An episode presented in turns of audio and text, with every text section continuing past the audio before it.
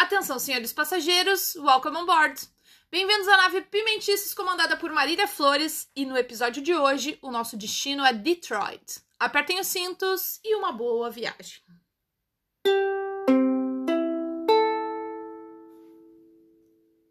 É com muita alegria que a gente embarca no Pimentices, o nosso podcast de viagens, com muitas histórias, perrengues, dicas do que fazer e do que não fazer também.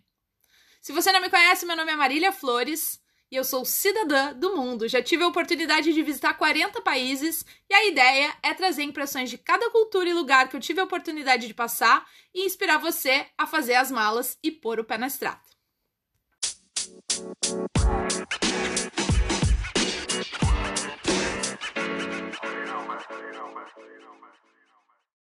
E a gente começa com a nossa ficha técnica, falando a cidade, o país, idioma, moeda, características climáticas, habitantes e pontos turísticos.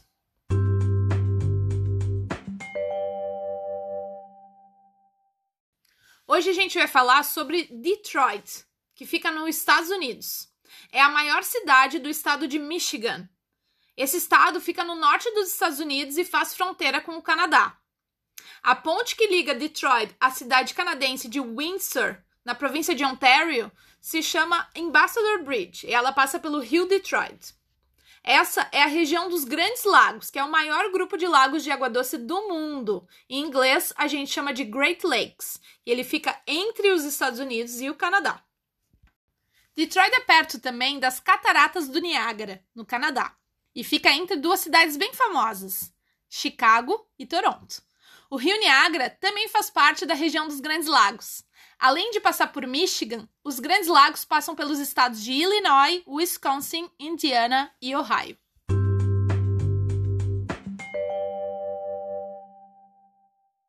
Isso aqui tá uma verdadeira aula de geografia, não é mesmo? Eu acho super importante dar esses detalhes porque eu mesma não sabia onde era Detroit quando eu vi que o meu voo era para lá. Mas você achou mesmo que eu ia ficar falando só sobre localização geográfica e pontos turísticos nesse podcast? Não. Hoje eu vou mostrar os perrengues da vida do viajante, as indiadas, os tapas na cara. A essa altura do campeonato, você deve estar se perguntando por que, eu decidi falar sobre Detroit nesse episódio. E é simplesmente a história mais louca que já aconteceu na minha vida nesses 10 anos que eu passei pipocando pelo mundo. Aquelas histórias que eu conto e ninguém acredita, mas eu posso provar, porque eu tenho fotos de tudo.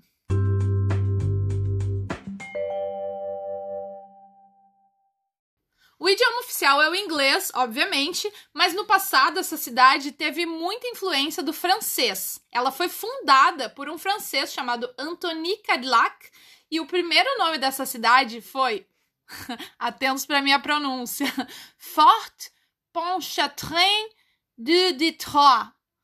Será que eu pronunciei certo? Não sei. Vou botar aqui no Google Tradutor para vocês verem a pronúncia em francês.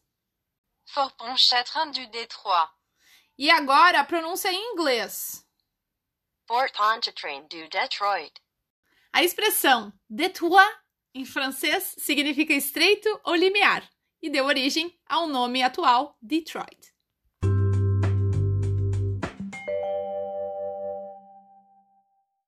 A moeda oficial é o nosso bom e velho conhecido dólar americano.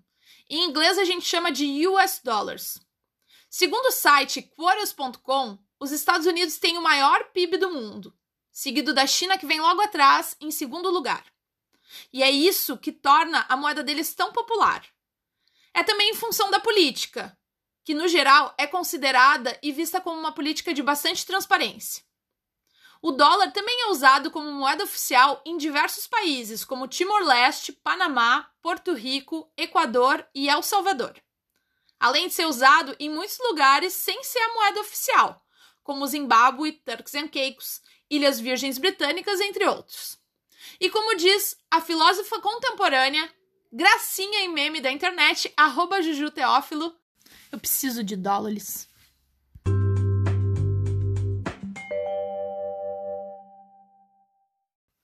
A característica climática é de estações bem marcadas, com clima temperado, de invernos frios com neve moderada e verões quentes e úmidos. As temperaturas mais extremas costumam ser por volta de menos 17 no inverno e 35 graus no verão.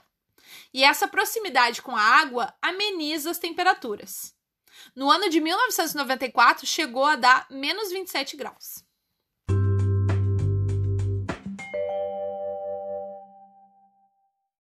Segundo o censo dos Estados Unidos de 2018, Detroit tem uma população com cerca de 672 mil habitantes. Mas vamos ao que interessa: os pontos turísticos. Eu aproveito para trazer uma dica de vocabulário. Em inglês, a gente usa mais a expressão city highlights, que na tradução literal significa destaques da cidade. Ela tem o mesmo sentido do termo pontos turísticos, que pode ser traduzido ao pé da letra como tourist spots. E se você tiver mais dicas de vocab, comenta lá no Instagram, pimentices, com a hashtag Vocebox.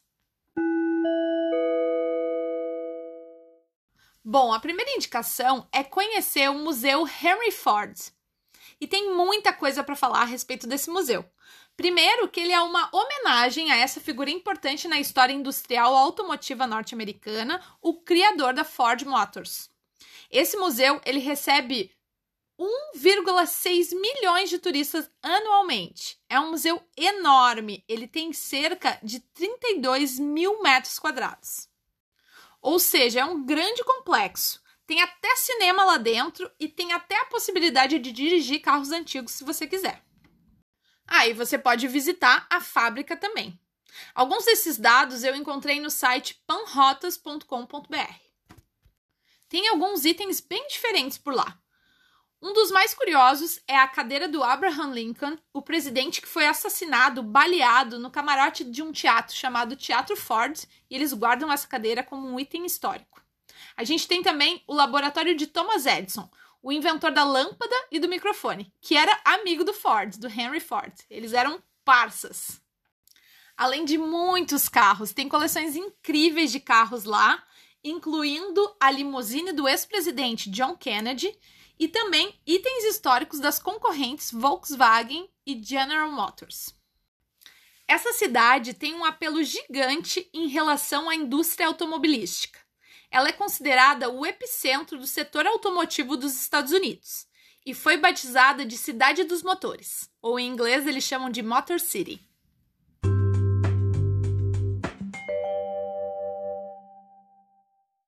E é assim que começa essa história. Eu tinha uma viagem a trabalho marcada, até que a empresa me mandou os meus fly details.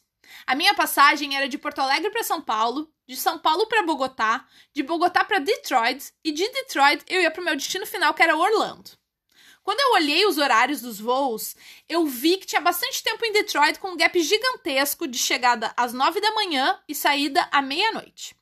Daí eu pensei, dá tempo de passear um pouco, conhecer a cidade mas eu tenho que dar um jeito de despachar as malas grandes direto para Orlando para poder dar uma volta na cidade entre os voos e fiquei só com a minha mala de mão, que era uma mochila. Só para contextualizar melhor, eu estava de viagem para Orlando, mas o meu destino final mesmo era Cape Canaveral, que é uma cidade na Flórida, no sul dos Estados Unidos, e eu ia passar um dia em Orlando e depois ainda ia de ônibus para Cape Canaveral embarcar num navio de cruzeiro. E afinal foi assim que eu viajei tanto nessa vida trabalhando em navios. Mas hoje eu não vou falar sobre Orlando nem sobre Cabo Canaveral, era só para contextualizar mesmo. O foco é contar todos os perrengues que aconteceram lá em Detroit. Mas se vocês quiserem mais episódios sobre outras cidades dos Estados Unidos, deixa lá seu comentário nas nossas redes sociais, pode ser na página do Pimentices do Facebook ou no Instagram @pimentices. Pesquisei um pouco a respeito da cidade e descobri que tinha esse museu do Henry Ford o criador da Ford, que nasceu e viveu em Michigan, e eu sou super fã de carros antigos. Então a ideia era visitar um museu e fazer um city tour pelo centro. Na época que eu tirei a minha carteira de motorista, eu queria muito comprar um Fusca. Eu acho super bonito alguns modelos dos anos 50, 60 e 70. E se você é colecionador, fã ou entusiasta de automóveis mais antigos e diferentes, fica ligado que já já eu vou contar os tipos de carro que eu vi por lá.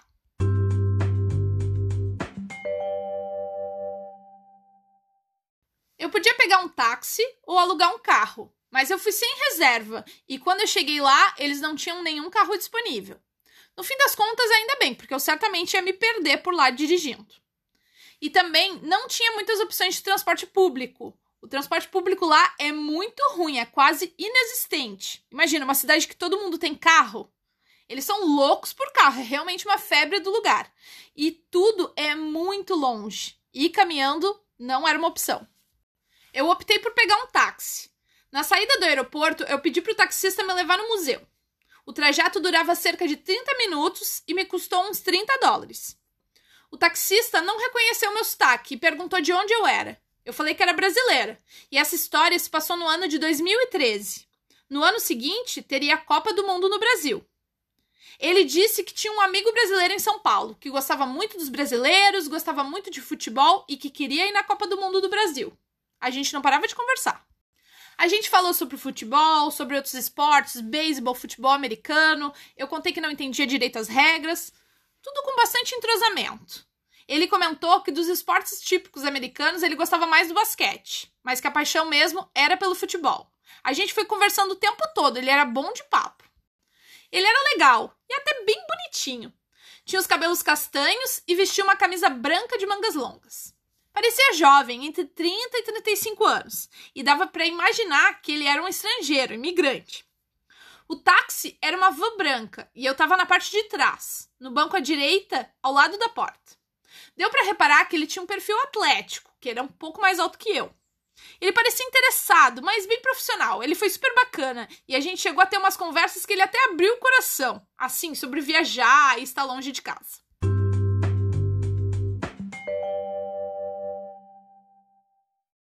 Os assuntos foram variando.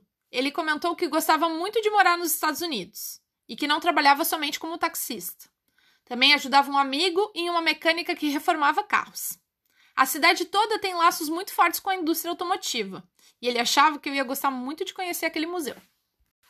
Depois de muita conversa, a gente finalmente chegou e realmente não tinha nada de opções de transporte público por perto, nem aqueles táxis estacionados esperando por clientes.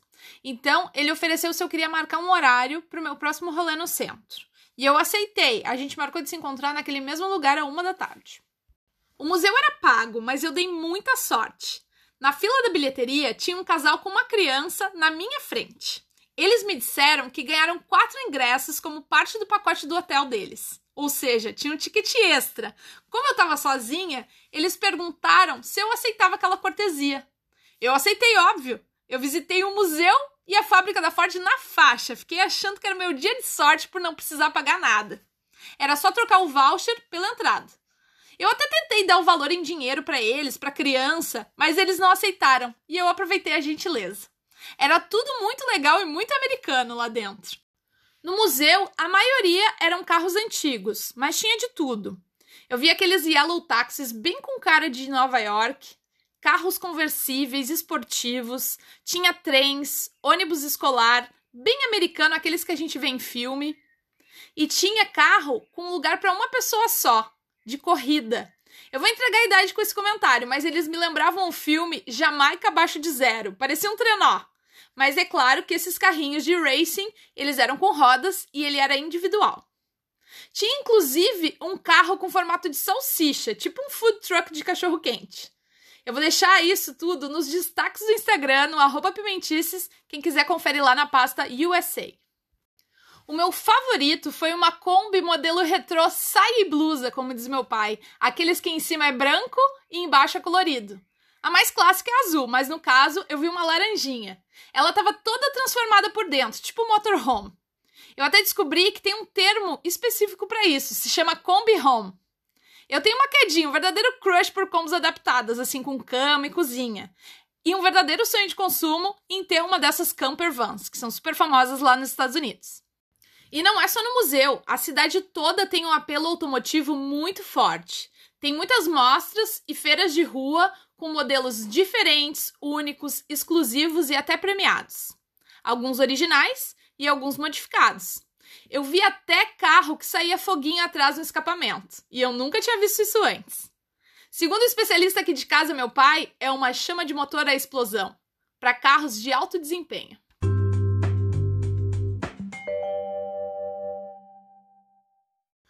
Ponto forte dessa cidade é a relação deles com a música e os esportes. Detroit foi o berço da editora discográfica Motown Records. Sacou a referência do nome, né? Motor City, Motortown, Motown. Eu amo Motown, sou suspeita para falar. Essa gravadora, ela criou essa estética sonora com arranjos bem elaborados, misturando um pouco da cultura soul com música gospel, R&B e funk music. Foi muito além de uma gravadora, virou quase que um estilo, uma cena. E a sede original hoje dá espaço ao Motown Museum responsável por grandes hits da música negra americana dos anos 60 e 70. O selo Motown Records, ele traz o nome de ícones da música como Jackson's Five, The Temptations, Supremes, The Funk Brothers, Stevie Wonder, Marvin Gaye, Diana Ross, Lionel Rich, entre muitos outros. Só fera, os maiores nomes da música black. E por isso mesmo, esse endereço virou cartão postal de Detroit e fica na West Grand Boulevard, número 2648. Essa foi a primeira gravadora a lançar músicas que levantaram bandeiras de causas e temáticas sociopolíticas, como, por exemplo, a busca por igualdade. A cidade de Detroit traz na sua história muitos casos de segregação racial. Segundo o site reverb.com.br, abre aspas, era uma gravadora 100% negra com hits que dominavam as paradas de sucesso num momento de grande importância para discussões raciais. Tinha uma atmosfera com som jovem e na sua música buscava maneiras de vencer o preconceito, trazendo jovens negros e brancos nas mesmas pistas de dança sem distinção. Uma verdadeira revolução musical. Fecha aspas. E um palco que marcou essa cena musical foi o do Fox Theatre, um cinema e teatro super emblemático com capacidade para 5 mil pessoas. Esse teatro aparece inclusive num filme que eu super indico para quem quer entender mais a respeito da história de Detroit, e é um filme baseado em fatos reais chamado Detroit em Rebelião, que mostra exatamente o caos e a injustiça de uma história de muita opressão. É um filme meio pesado, mas ele tem uma trilha sonora incrível. Outro filme que também mostra um pouco dessa realidade é o filme Infiltrados na Clã. Ambos eu assisti eles no Now e super indico. É interessante como discussões lá dos anos 60 e 70 são tão necessárias e pertinentes até hoje. E é por isso que eu trago a minha primeira convidada, que é jornalista e cantora, com um gogó de ouro, aveludado, uma mulher empoderada e cheia de opinião para trazer uma reflexão sobre a força de transformação da música em temáticas como preconceito e racismo. Eu tenho muito orgulho de ter trabalhado lado a lado com essa diva, com vocês, Camila Toledo. E aí, Malília, tudo bom? Dizer que tô muito feliz de participar do podcast e de dizer que é muito legal, assim, que tu esteja colocando as tuas vivências a serviço das pessoas, né? Isso é muito massa. Tu tem uma experiência muito massa ao redor do mundo todo, né? E é muito legal tu estar tá disposta a dividir isso com os outros. Muito massa. Parabéns. Gostei muito do produto que tu criou a partir disso. Muito bem, agora respondendo às perguntas, né? O que eu achei que seria simples, sabe? Só vou falar o que eu acho aqui, pronto. Mas eu acho que esse assunto é um assunto super sensível, porque o valor da arte negra na vida de uma pessoa negra, ele é imenso, né? Porque é através da arte que muitos de nós se descobre negro, desenvolve é, mecanismos de autoidentificação, né? E eu acho que já respondendo a tua segunda pergunta, que foi o, o valor que a música black americana tem na minha vida, eu digo o seguinte: a música black americana foi o que eu ouvi massivamente na minha casa quando era criança e adolescente, por conta da minha mãe, que ouvia muito é, Diana Ross, Stevie Wonder e adjacências, e meu avô, que ouvia muito jazz. Então, mais do que música brasileira, música norte-americana era minha fonte de identificação com pessoas negras bem-sucedidas. Possibilidades de colocação no mercado de trabalho para mim, que já flertava com a ideia de ser artista, mesmo que sem muita coragem de admitir isso, eu vi ali uma possibilidade.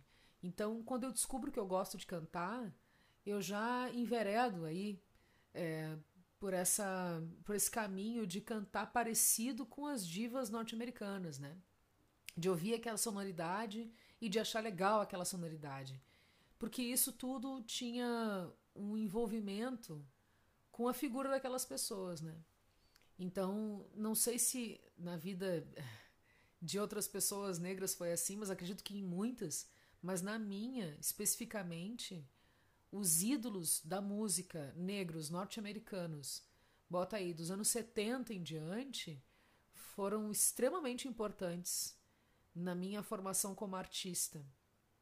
E mais além, né? Na minha formação como pessoa, porque até hoje eu tenho essas pessoas como referência de, de luta, de colocação no mercado de trabalho.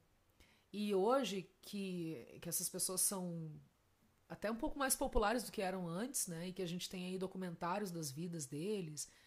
É, bota aí Quincy Jones, é, Aretha Franklin, Etta James, a própria Whitney Houston, a Tina Turner, e a gente vê o, o esforço que eles tiveram para passar, vê-se que a vida deles, mais do que uma possibilidade de se ver no lugar de destaque, mostra que, assim como a gente, eles tiveram que lutar muito para chegar no lugar onde chegaram, de se manter e tiveram que provar o tempo inteiro que eram pessoas capazes, né? Então, é extremamente inspirador.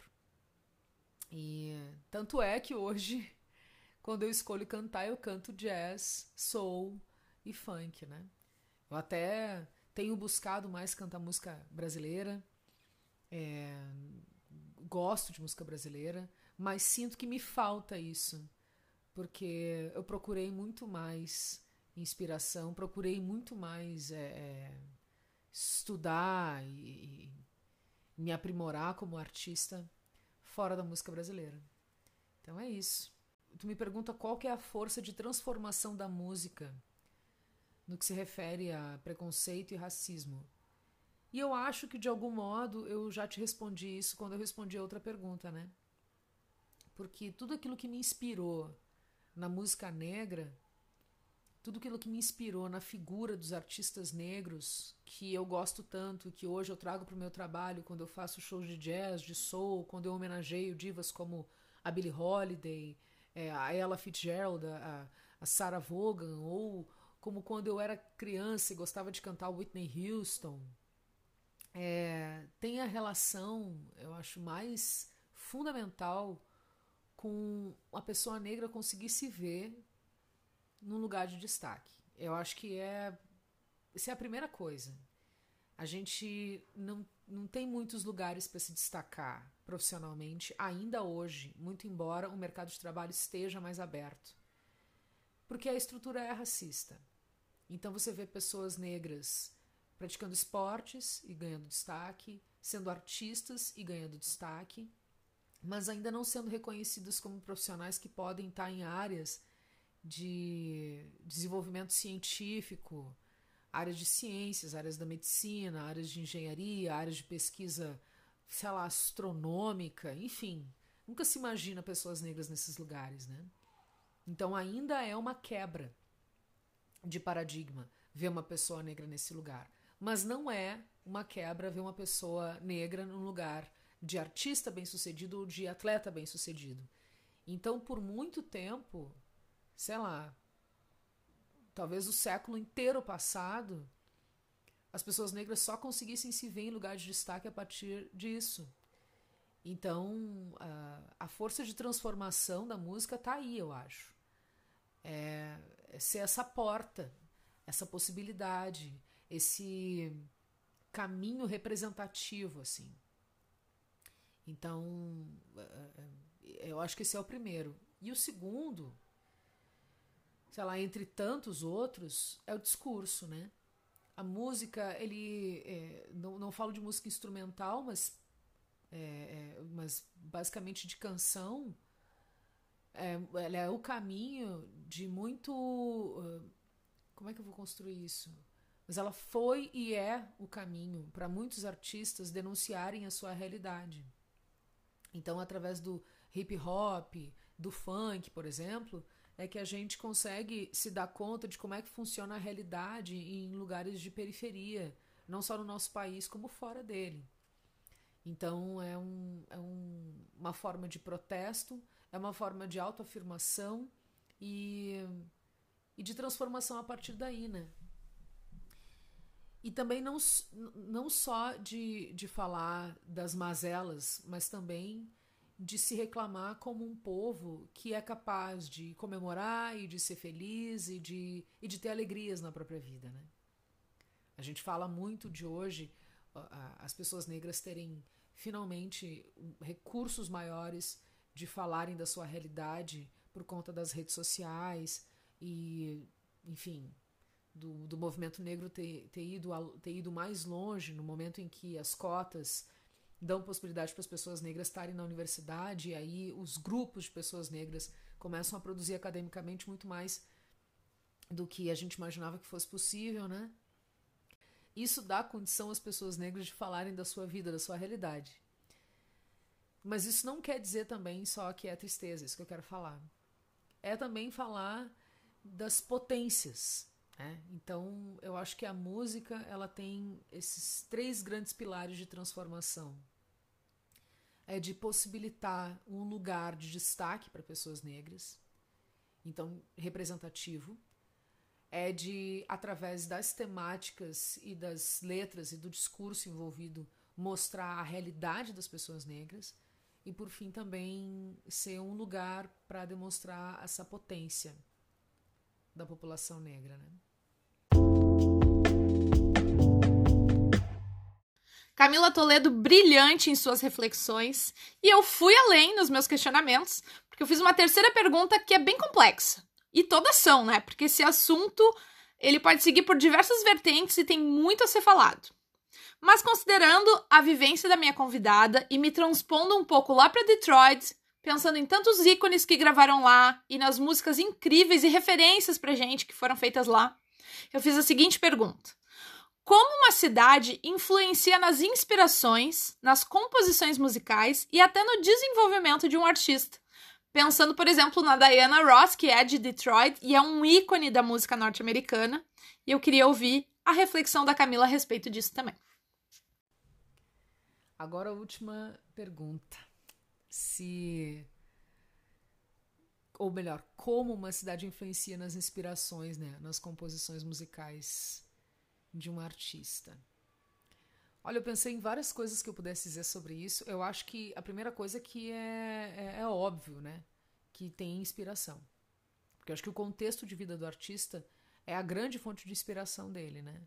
Se ele estiver trabalhando com a verdade dele, o contexto, a vida, a realidade, a família, os amigos, o contexto social. E, e aí a cidade é a grande ilustração disso. Então não tem como não haver inspiração. Agora, como influencia? Eu acho que tudo depende da cidade onde a pessoa tá. Tem cidades e cidades, né? A influência pode ser uma influência de oposição, né? Pode ser uma influência de acolhimento. Depende da realidade, depende da pessoa. No meu caso, eu saí de uma cidade capital de um estado, que é Porto Alegre, em que a população negra é muito menor do que no resto do país. Acho que, sei lá, a última vez que eu pesquisei, nós éramos 20% no estado contra 50% no país, né? Então, é, é uma cidade que é conhecida por conta da produção de rock and roll e as bandas de rock and roll dos anos 80 eram massivamente brancas. E dentro de um estado que tem, uh, sei lá, os seus grandes expoentes ali, os músicos da estética do frio, então, a família Ramil e, e outras influências. E, e os músicos do tradicionalismo gaúcho, né? Então, vê-se que o, o, os grandes expoentes musicais do Estado não são pessoas negras. E tem pouquíssimas pessoas negras produzindo esse tipo de sonoridade. Se tem, também não vão ter o mesmo reconhecimento de músicos brancos, né? Para uma cidade, então, vim dessa cidade para uma cidade que é São Paulo, que é a quinta maior cidade do mundo. E que a população negra é maior, que a produção artística negra é melhor reconhecida e que tem. É, é, e que é, por isso e por ter tanta oferta cultural, tem possibilidade de desenvolvimento cultural assim muito maior, né? O que eu quero dizer com isso é que não dá para dizer que existe uma sonoridade única paulista. Muito embora A gente tem vários movimentos assim paulistanos que tenham rolado anos 80, anos 70, e tem vários artistas que, que vieram para cá e produziram aqui, que são paulistas e tal. Não estou falando disso. Tem, obviamente, uma, uma sonoridade que é produzida aqui, enfim, né? Mas é muito mais amplo esse olhar. Então eu não vou estar tá brigando aqui com uma estética paulistana branca, se fosse fazer uma analogia com o Rio Grande do Sul, em que eu preciso me destacar apesar. É isso. No Rio Grande do Sul, a sensação que eu, que eu tinha é que não, não, importa, não importa o que eu produzisse, eu nunca ia estar tá dentro do padrão. E aqui em São Paulo eu sinto que isso é um pouco menos complexo, assim. A sensação que eu tenho é que aqui eu tenho mais possibilidade de me desenvolver. Justamente por isso. Então eu penso que o artista que mora no Rio Grande do Sul negro e o artista que mora no São Paulo negro, ele tem possibilidade de desenvolvimento diferente, o que dá a condição de ele ter mais liberdade dentro da arte dele. Então isso traz inspirações para ele que não vão ser inspirações de oposição, né? Podem ser inspirações mais acolhedoras, de modo que ele possa ser mais livre com a própria arte, sem necessariamente ter um discurso ou uma proposição artística que que esteja voltada a brigar com o contexto, assim. Amiga, muito obrigada aí por me chamar para participar do teu podcast de novo, achei muito legal. Muita saudade de ti. Beijão.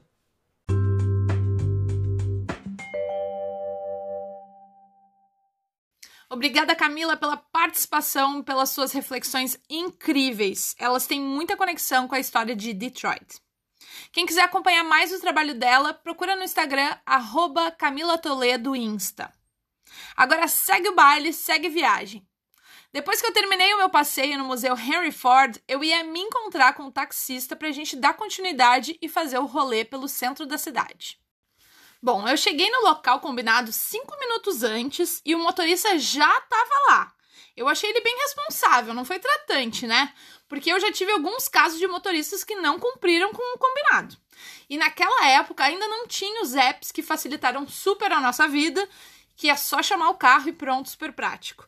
Não, então se ele não aparecesse, eu não sei o que eu ia fazer, porque o museu era bem afastado e fora de mão. Daí a gente foi se deslocando para o centro com altos assuntos. Ele perguntou se eu gostava de cachorro. Eu disse que sim, que eu tenho uma labradora chamada Lola. E ele me contou que ele tinha dois huskies siberianos brancos filhotes. Eu pensei, que graça, bem raro, né? O fato é que eu sempre fui uma pessoa bem desconfiada e questionadora, daquelas que duvida da própria sombra. Na minha cabeça, eu cogitei que ele pudesse estar mentindo, passando um somebody love. Mas foi só uma desconfiança. E isso ficou só na minha mente criativa. Até que ele me contou que já havia atuado na função de professor de línguas. Ele era originalmente do Iraque e que tinha participado da Guerra do Iraque, ajudando nas traduções do árabe para o inglês. Essa foi a minha desconfiança número dois. E eu comecei a achar que ele estava inventando história para me impressionar. Inconscientemente eu pensei: e se ele for um homem-bomba? Pô, Marília, acabou de trazer uma convidada para falar sobre preconceito e racismo e agora vem com essa história hipócrita de que o cara era um homem bomba só porque ele era iraquiano. Fala sério. É óbvio que eu não queria ser preconceituosa. Aliás, eu abomino qualquer tipo de preconceito. Mas não fui eu que criei essa má fama de explodir torres gêmeas. Obviamente que eu não falei nada disso para eles, foi só uma coisa que eu cogitei na minha cabeça. A proposta desse podcast também é inserir as pessoas num universo mais multicultural. E julgar com preconceito nesse meu universo é fora de cogitação. Mas a gente não controla os nossos pensamentos, né? Só as nossas atitudes. Foi inevitável. A partir dessa situação, eu fiquei mais desconfiada. Eu questionei até a minha própria segurança. Eu, mulher, que viajo sozinha, eu tenho que estar sempre muito ligada em relação à minha própria segurança. Porque se eu não cuidar de mim, quem vai cuidar? A gente que é brasileiro é mais ligado em relação a esse lance de segurança, porque aqui no Brasil a gente tem vários casos de violência, de ser assaltado, estupro, homicídio, e pode acontecer em qualquer momento, nas ruas ou em alguns casos até dentro de casa. Como que a pessoa não vai ter medo? Foi uma questão de preservar a minha própria integridade. E vocês sabiam que o Brasil está em segundo lugar num ranking que mede a percepção de insegurança? Ele só perde para o Afeganistão. Acredita? Esses dados saíram na revista Exame. A ideia é problematizar mesmo, porque pesquisando sobre Detroit eu vi que na história deles tem muitos casos de segregação racial e eu achei super importante trazer essa temática e ler mais a respeito. E pensando em situações de racismo e no fato da gente ter que evoluir o nosso pensamento sempre, antes de pré-julgar qualquer pessoa, eu aproveito para trazer uma citação que eu achei sensacional sobre esse assunto, que é uma fala do Francisco Bosco no programa Papo de Segunda do GNT, e abre aspas. Ele diz assim: não podemos deixar de agir em favor da transformação. Precisamos problematizar para avançar nessa situação. Fecha aspas. Ah, e não pensem que eu também nunca fui estereotipada nessa vida, que o ruivo já nasce sofrendo vários bullying.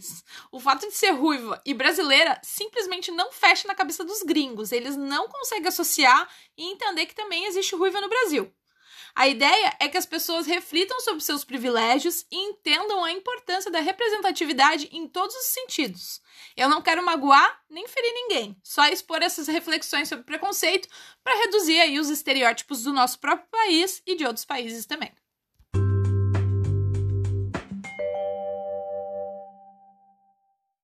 Enfim, o trajeto era longo e a gente veio matraqueando o tempo todo. No meio do caminho, a gente combinou um valor fechado para fazer o city tour em downtown, e a nossa segunda parada foi nas margens do rio. A gente parou num arranha-céus considerado o maior prédio de Michigan. É o prédio da General Motors. E são sete torres, tem hotel lá também, mas o mais legal é que do outro lado dava para ver o Canadá. Ele foi me explicando tudo sobre a cidade. E a gente desceu, tirou fotos, deu uma caminhada na orla e voltou pro táxi.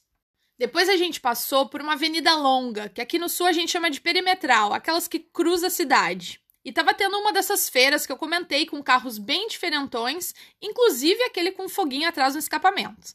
Eu fiquei super empolgada, observando o movimento na rua e tirando muitas fotos, e definitivamente foram os carros mais loucos que eu já vi na minha vida.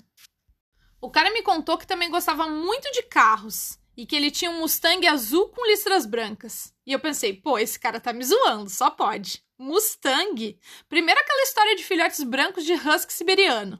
Depois disse que tinha lutado na guerra do Iraque. Aí vem falar que tem um Mustang esportivo conversível? Qual a probabilidade? Ele ainda veio me perguntar se eu já tinha dirigido Mustang na vida. E eu disse que não, nunca dirigi Mustang. Até parece, no Brasil esse carro é super caro, deve ser uns 300 mil. Nada acessível. Ele reformulou a pergunta querendo saber se eu gostaria de dirigir um Mustang. E eu falei que sim, mas que isso era uma coisa muito inviável no meu país. Eu achei que era uma pergunta retórica, né? Até que ele falou: então hoje tu vai dirigir um Mustang. E eu surtei por dentro. Eu só queria que ele me largasse no centro logo. Eu falei: não precisa, a van tá ótima. Eu não tinha escapatória, o carro tava andando e eu tava pensando em como fugir daquela situação. Ele perguntou se eu sabia dirigir e insistiu: tu tem que provar um Mustang, esse carro é maravilhoso, é uma máquina. E a gente pode fazer o city tour de Mustang. E daí eu perguntei quanto que ia sair aquela volta de táxi. E ele disse que não ia cobrar, que agora nós éramos amigos. Daí eu comecei a ficar preocupada, eu achei que ele ia me sequestrar. Ele ainda me convidou para ir num restaurante de frutos do mar, que eu adoro, mas eu não aceitei, porque eu achei que eu tava abusando do moço. Daí a gente deu uma volta no shopping e ele ainda me mostrou o bairro universitário, que tinha muitos jovens e bares, e tava bem no horário do happy hour, então tinha bastante movimento. Ele começou a ligar pro amigo, avisando que ia dar uma passadinha lá para pegar o carro. E na minha cabeça desesperada, eu comecei a planejar uma rota de fuga, naquele caminho que não tinha nada, afastado e não chegava nunca no centro como que eu ia fazer para pular fora daquela van? E eu já me imaginei a própria Angelina Jolie, Tomb Raider, abrindo a porta do carro em movimento e rolando na estrada, igual eles fazem nos filmes.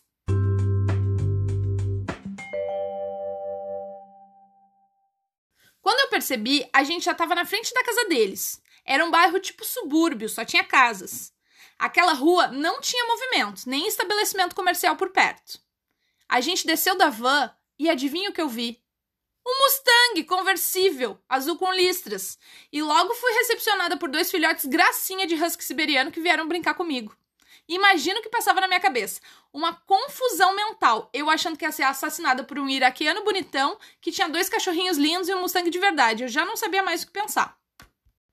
Bom, pelo menos ele não mentiu. Enquanto ele entrou dentro de casa para pegar as chaves, eu fiquei ali brincando com os cachorrinhos. De repente, o amigo dele foi pegar algo no porta-malas antes da gente sair naquele carrão. E eu dei uma espiadinha para ver se não tinha cordas, armas ou alguma ferramenta assassina. Sei lá, né? mas não tinha nada. Ainda bem. Senão, eu nem entrava naquele carro, eu saía correndo perdida. Para quem tá duvidando dessa história maluca, eu vou deixar as fotos nos destaques do Instagram, arroba Pimentice, já me segue lá e procura pela pasta USA que vai ter a foto dos cachorrinhos e do Mustang chiquérrimo.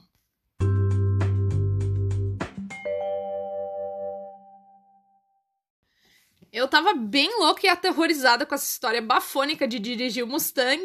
Fiquei um pouco desconfortável, mas enfim, saímos eu e meu amigo taxista de carro conversível a caminho do centro finalmente, e aquela brisa nos cabelos me deixaram um pouco mais relaxada. Nossa primeira parada foi no Detroit Institute of Arts. Lá no Instituto de Artes de Detroit tem uma obra super famosa que inclusive aparece no filme da Frida Kahlo, na parte que mostra os murais pintados por Diego Rivera. Ela retrata essa realidade industrial da cidade. Depois a gente deu uma passadinha no Tiger Stadium. Essa é a casa do time de beisebol Detroit Tigers. E eles dividem o estádio com um time de futebol americano que é o Detroit Lions. Ele ainda me levou num parque que tem prainha de água doce e piscina pública, chamado Lake St. Clair Metro Park. Era muito legal e era uns 30 quilômetros do centro. Deu para dar umas aceleradas na estrada para me mostrar a potência daquela máquina. Nós paramos para curtir o parque e dar uma caminhada pela orla, que tinha águas tranquilas, totalmente flat, sem ondas, e também para tirar umas fotos nos iates, porque nesse parque tinha uma marina e muitas casas luxuosas. Depois, eu peguei e dei uma dirigida no carro. Eu tava super empolgada. Quando que na vida eu ia ter uma experiência dessa de novo? Nunca mais, né? Eu, Hellis Mortal, dirigindo um carrão daqueles. Depois de todo esse rolê, eu decidi que era hora de voltar pro aeroporto. Ele me questionou os horários de voo e nessa conversa a gente se deu conta de que tinha algo muito errado. Eu achava que meu voo saía à meia-noite e só chegava no outro dia. Mas ele disse que um voo direto de Detroit para Orlando não era tão longo assim. Eu fui dar uma conferida no celular e tinha 500 mensagens da minha amiga Paula perguntando o que aconteceu. O meu mundo caiu.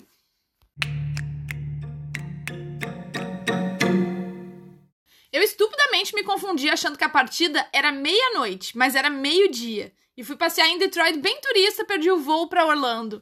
Inacreditável.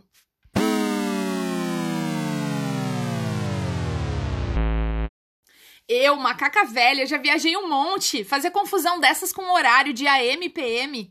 Eu queria me matar de tamanha estupidez. Só que eu só fui me dar conta depois de fazer o meu tour por Detroit a caminho do aeroporto. Mas diz aí, se vocês tivessem um voo 12 PM, vocês iam achar que era meia-noite ou meio-dia?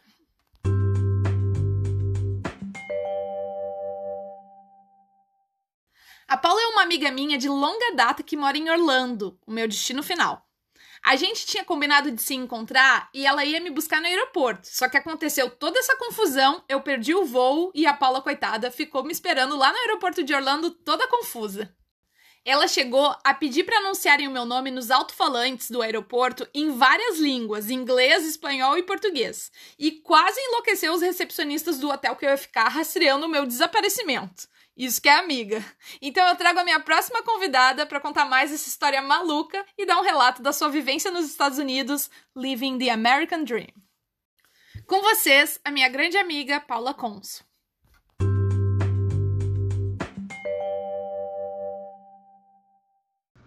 Bom, o que falar da Mari quando ela perdeu o voo e ficou aqui em Orlando? Então, para os ouvintes da Mari, meu nome é Paula, somos amigas acho que mais de 20 anos, alguma coisa mais ou menos assim. E eu moro em Orlando, na Flórida, já faz um bom tempo. E na época que a Marília trabalhava no, nos navios, quando ela podia parar na costa da Flórida, a gente sempre dava um jeitinho de se ver. Isso já tinha acontecido acho que umas duas vezes antes dela perder o voo. Então eu já estava acostumada a ir no aeroporto ou ir na, lá na base ver a Marília e ir embora. A gente se via por algumas horas. Então, a Marília tinha me falado que ela ia chegar num horário X no aeroporto. Eu não lembro, tá? Porque isso já faz muitos anos, mas vamos dizer que era, uh, enfim, 10 horas, né? Aí, ok. Aí eu tava lá no aeroporto 10 horas da manhã. Assim, o aeroporto de Orlando, ele não é tão grande comparado com alguns aeroportos de outras cidades. Então, tipo, só tem duas saídas, as pessoas só podem sair daqueles dois lugares. E eu tava ali, olhando, olhando, olhando, e nada, nada, nada da Marília aparecer, nada, nada. Fiquei ali, ó, 10, 11, meio-dia, fiquei duas horas e nada da menina aparecer. Aí eu fui lá no guichezinho da tiazinha lá, pedi para ela anunciar no alto-falante onde que tá a Marília e não sei que, e não sei que. E o povo colocava, falava o nome dela e nada acontecia. Aí eu fui me dar conta que eu tinha que olhar o número do voo. Então, assim, uma confusão total. Eu realmente, eu lembro que eu fui embora, fui embora para casa, porque, tipo assim, eu falei: aconteceu alguma coisa? Não é Orlando, é outro lugar, eu vou ter que esperar ela me ligar. Aí eu encontrei a senhora Marília completamente errada dos horários. Foi uma confusão, mas foi muito engraçado. Porém, neste dia que ela perdeu o voo, a Marília ficou stuck, ficou presa em Orlando por três dias. Não que eu reclamei, porque eu adorei que a Mari ficou aqui comigo. Mas ela, lógico, ela estava tentando resolver as coisas dela para catch up, para conseguir pegar o navio de volta. E assim, foi muito legal ter a Mari aqui. Uh, naquela época, eu ainda não tinha minha casa, isso faz muitos anos, eu morava com a minha prima.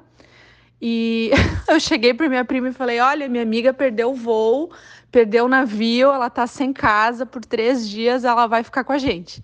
E a minha prima, lógico, aceitou, não falou nada. A minha irmã estava aqui também, porque ela estava de férias. Então, assim, foi muito legal. Foi tipo uma colônia de férias de três dias. Eu levei a Mari uh, ah, para passear em alguns lugares turísticos que a gente tem aqui em Orlando. Uh, a gente foi na praia. Uh, eu, eu dirigia uma caminhonete amarela horrorosa. e a Marília botou gasolina, dirigiu a caminhonete, fez de tudo. A gente acabou indo também num bar aqui que é bem famoso, que é o Senior Frogs, que é um bar mexicano que, lógico, a Mari também conhece porque estava ali nas praias do Caribe. É um bar que tem nas praias do Caribe, então a gente foi lá também. Bebemos pra caramba, se divertimos muito. Levei ela na Disney, lógico, né? Como é que ela ia vir para Orlando e não ia ver o Mickey? A gente passeou lá na Disney, a gente acabou indo jantar também num restaurante muito legal, eu, ela, minha irmã. E assim, parecia que nada tinha mudado, parecia que era três gaúchas de Porto Alegre, eu, Mari, minha irmã, aqui em Orlando, por três dias. Foi muito legal, foi muito bom ter a Mari aqui por uns dias. Ela, doida do jeito que ela tava, ela tava calma. Se fosse eu, já estaria louca que eu tinha perdido voo, navio, tudo, mas ela, do jeito dela, ela conseguiu, lógico, resolver a situação e ao mesmo tempo curtiu pra caramba os três dias aqui de mini férias. E com certeza isso ficou na memória dela, do mesmo jeito que ficou na minha. Foi muito bom. Como que é morar nos Estados Unidos, né? A Mari pediu para eu fazer aqui uh, um pequeno relato da minha experiência, né, de morar no exterior. É lógico que eu estou falando só do meu ponto de vista, eu não posso falar por outras pessoas, mas uh, eu vou tentar aqui resumir toda essa minha trajetória rapidinho aqui para vocês. Então, é, eu sou gaúcha, eu moro nos Estados Unidos, em Orlando, faz nove anos. É, eu me formei no Brasil e eu decidi, assim que eu fiz a, a minha faculdade, que eu iria morar no exterior. Para mim já era um pouco mais simples, porque eu já tinha família aqui, então não foi uma coisa tão do zero que eu, tive, que eu tinha que começar. Então, isso já é um ponto que me ajudou bastante a entender como é que funciona esse país para morar. É, tem prós e tem cons em morar aqui, do mesmo jeito que tem, morar, acredito eu, em morar em qualquer lugar, né? Uh, é uma coisa que deixa a gente às vezes muito sentimental, pelo menos no começo, porque a gente fica com saudade das pessoas, a gente fica com saudade da cultura, que é tudo muito diferente. Porém, à medida que os anos vão se passando, uma transformação vai acontecendo com a gente e a gente realmente entende que aqui é o nosso lugar. Foi assim que aconteceu comigo. Eu sou completamente grata por esse país que me acolheu. É, eu não me imagino morando no Brasil ou em outro lugar. Eu realmente eu entendo muito bem da cultura americana e eu gosto de fazer parte disso, né? É, é, lógico que o inglês é uma coisa que tem que fazer parte do dia a dia da pessoa, não adianta a pessoa querer morar num país onde existe uma outra língua e a pessoa não gostar de falar, não se adaptar. Acho que esse é o primeiro passo, a gente tem que aceitar que a gente não está no nosso lugar e a gente tem que, né, fazendo as coisinhas do jeito que funciona aqui para a gente se sentir feliz, se sentir realizado. É, eu coletei muitas memórias boas aqui. Eu conheci o meu marido aqui, a gente é casado hoje. Uh, tenho família aqui também. Eu construí uma história aqui que eu acredito que eu não sei se seria igual no Brasil, mas a gente não sabe, né? Tudo são escolhas que a gente vai fazendo. Uh, eu também, um dos pontos que também me deixa feliz aqui é a nossa questão de segurança, todas essas coisas. Mas como eu tô falando, né, o meu ponto de vista, talvez não é a realidade para todo mundo. Tem gente que é muito feliz no Brasil e aí talvez morar no exterior não é o que a gente tá, não é o que eles estão procurando. Uh, enfim, eu acho que uh, ah, para mim realmente é uma experiência boa, né? Eu sei que não é um conto de fadas. É, a gente se trabalha muito, muito nessa América. Não existe feriados, não existe final de semana. É uma outra realidade. A gente tem que estar disposto a fazer coisas que talvez a gente não faria. Mas para mim é gratificante e tem um resultado. Então, assim, é, eu fico feliz de ver que tem muitas pessoas corajosas que decidem uh, abrir mão de coisas que tem no Brasil para morar fora. Isso é uma coisa muito legal. Porém, também não é para todo mundo e a gente não precisa ficar com medo disso. Dá para a gente também ter coisas muito boas no nosso país de origem. e o que mais que eu posso dizer do meu relato de morar aqui? Eu sou extremamente apaixonada por Orlando. Eu adoro a Disney, a Marília sabe, eu sou assim, eu pareço uma criança. É um lugar que tem um, um apego muito grande em mim, assim. Então, eu me sinto muito realizada de poder estar aqui perto disso também. Mas é tudo um aprendizado. Cada dia a gente tem que continuar uh, tentando buscar o melhor da gente, não, independente do lugar que a gente more, né? E é isso aí. Eu, eu não tenho podcast, não tenho nada para falar de viver em Orlando, mas eu garanto que tem muitas pessoas por aí que têm profile, que tem uh, blogs ou coisas que podem ajudar o pessoal que está nesse impasse. Se eu puder agora finalizar com um pequeno conselho, o meu conselho seria: se você está pensando, arrisca. Eu arrisquei há nove anos atrás e eu não me arrependo. Mas cada um, cada um, né? Vamos lá, vamos em frente. Mari, obrigado por esse momento. Acho que eu nunca tinha parado para pensar no meu relato de morar aqui. E eu te agradeço então pela oportunidade. Um beijo para todos. Beijo, Mari. E eu espero que a gente consiga marcar logo uma viagem de verdade, que aí a dona Marília vem aqui na minha casa e consiga ficar aqui uns 15, 20 dias para então a gente realmente aproveitar a Flórida. Um beijo, Mari, parabéns pelo teu podcast, é muito legal e eu tô com saudades. Beijo, beijo.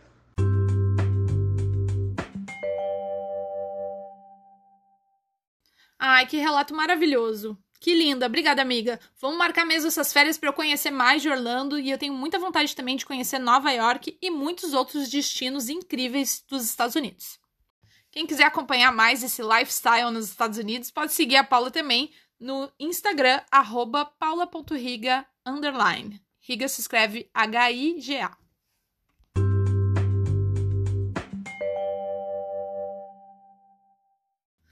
Simultaneamente, enquanto a minha amiga estava enlouquecida me procurando no aeroporto, eu estava bem bela turistando por Detroit. Até que eu me dei conta desse vacilo master e entrei em desespero, porque perder o voo acarretava em perder o embarque do navio também. E capaz até de perder o emprego. E depois de tudo que aconteceu, que foi bizarro, mas muito legal, veio aquele desespero. Putz, perdi o voo, e agora? Eu comecei a ligar freneticamente para o serviço de emergência 24 horas da minha empresa, que não funcionava. Então, eu mesma tentei remarcar o voo com a companhia e não tinha nada para aquela madrugada. A gente foi até o aeroporto e eu tentei remarcar a passagem de lá, mas não tinha nenhuma opção de voo durante a madrugada que fosse para Orlando. Ou seja, eu ia perder o navio. Eu decidi que ia passar a noite no aeroporto, mas ele me convenceu de que era melhor eu dormir direito, descansar, e que tinha hotéis bem baratos ali por perto. Ele me levou até o hotel e na hora de fazer o check-in, o meu cartão de crédito não funcionou. Dá para acreditar? O cara ainda pagou o meu check-in com o cartão dele, mas depois, claro, eu saquei o dinheiro e devolvi. No hotel, eu consegui comprar uma passagem que chegava cedo em Orlando e mantive a minha família e a Paula informados, afinal, ela era o meu único contato nos Estados Unidos. O cara me ajudou muito, ele foi um verdadeiro anjo da guarda. Ele teve dentro do quarto de hotel comigo e não me fez nenhum mal. Imagina eu que tinha julgado ele lá no começo da história. Foi uma verdadeira lição de moral. Depois daquele dia, eu comecei a dar mais créditos a algumas atitudes humanas, porque o que aquele cara fez por mim foi sobrenatural, foi espetacular. Eu cheguei a mudar a minha perspectiva a respeito de caráter, gentileza e bondade. Depois que o Tony taxista foi embora, eu decidi tomar um banho de banheira e fui dormir super tarde, mesmo tendo que acordar cedo para pegar o voo no outro dia de manhã. Quando a gente se despediu, ele me deixou os contatos e a foto dele do Facebook era ele vestido de soldado, ou seja, ele não mentiu em nenhum momento. Eu adicionei o Tony no Facebook e mandei notícias para ele durante todo o processo, até chegar no navio, mas ele nunca me respondeu.